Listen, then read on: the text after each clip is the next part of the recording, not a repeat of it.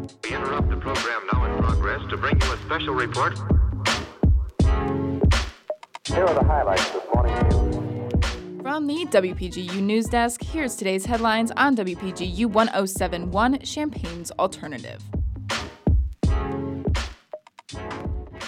From WPGU News, I'm Josie Alameda. Today is Monday, September 27th, 2021. The Mahomet Seymour School District released a statement Thursday regarding the bullying of an LGBTQ student last week.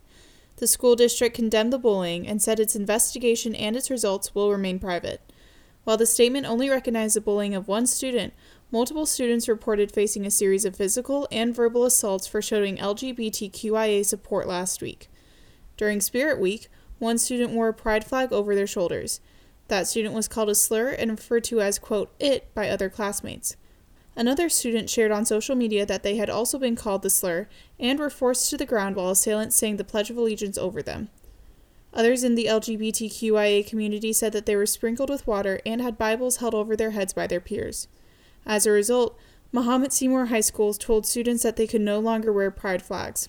The statement asked the community to, quote, move ahead in kindness and to seek understanding and respect. The body of 25 year old Illinois State University graduate student Jelani Day has been identified. Day was reported missing in late August when he didn't show up to class in Bloomington for several days. The body was discovered more than three weeks ago, but the LaSalle County coroner only recently identified the body using DNA testing.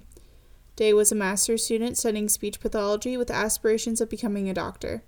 Following the discovery of influencer Gabrielle Petito's body last week, Day's family has pleaded for better treatment of minorities within the justice system. The search for Petito entailed immense amounts of resources and media coverage. Day's family argues that their son's case did not receive equal attention or resources. Authorities say that Day's death will continue to be investigated. Last Friday, Illinois Governor J.B. Pritzker signed highly contested new state legislative maps into law. Every 10 years, as new census data becomes available, the state government redraws legislative and judicial district boundaries to better reflect the voter population. This session, the new district lines were drawn up before all of the census data was available to meet the state's constitutional deadline of June 13th. Republicans and advocacy groups challenged these maps, which then were updated to better consider the 2021 census data to reflect the diversity of Illinois. These groups include the Anti Corruption Group, Change Illinois, the Mexican American Legal Defense, the Latino Policy Forum, and the Illinois African Americans for Equitable Redistricting. All argue the new lines steal representation from black and Latino voters. Three groups have filed federal lawsuits against the new maps, but Democrats argue that they're consistent with state and federal law. Unless a federal judge intervenes, the legislative maps will be in effect for Illinois' primary elections next June. Flu season is quickly approaching, which makes now the best time to receive your annual flu vaccine. The University of Illinois McKinley Health Center has multiple vaccination events planned across campus. They'll be offering free flu shots for students, staff, state employees, and retirees.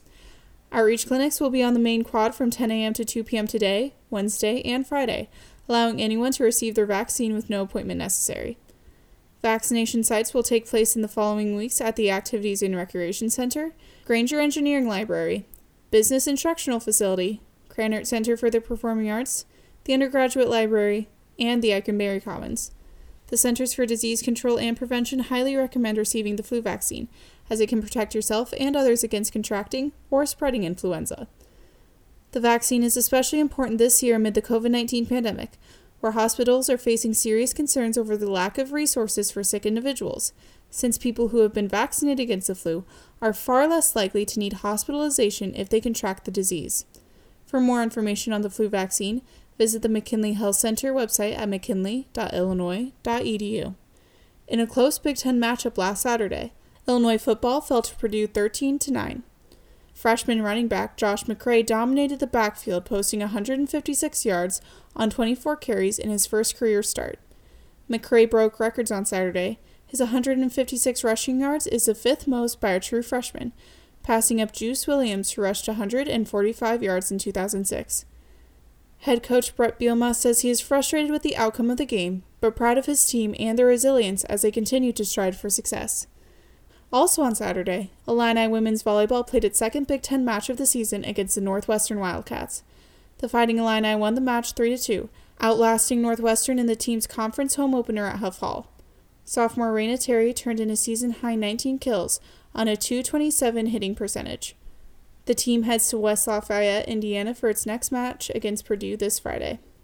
Contributing reporting for this newscast was provided by Anisha Kassem, Mac Dudley, Tarmo Basher, Jane Knight, and Ann McCune.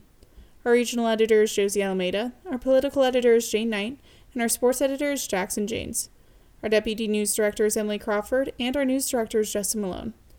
For WPGU News, I'm Josie Alameda.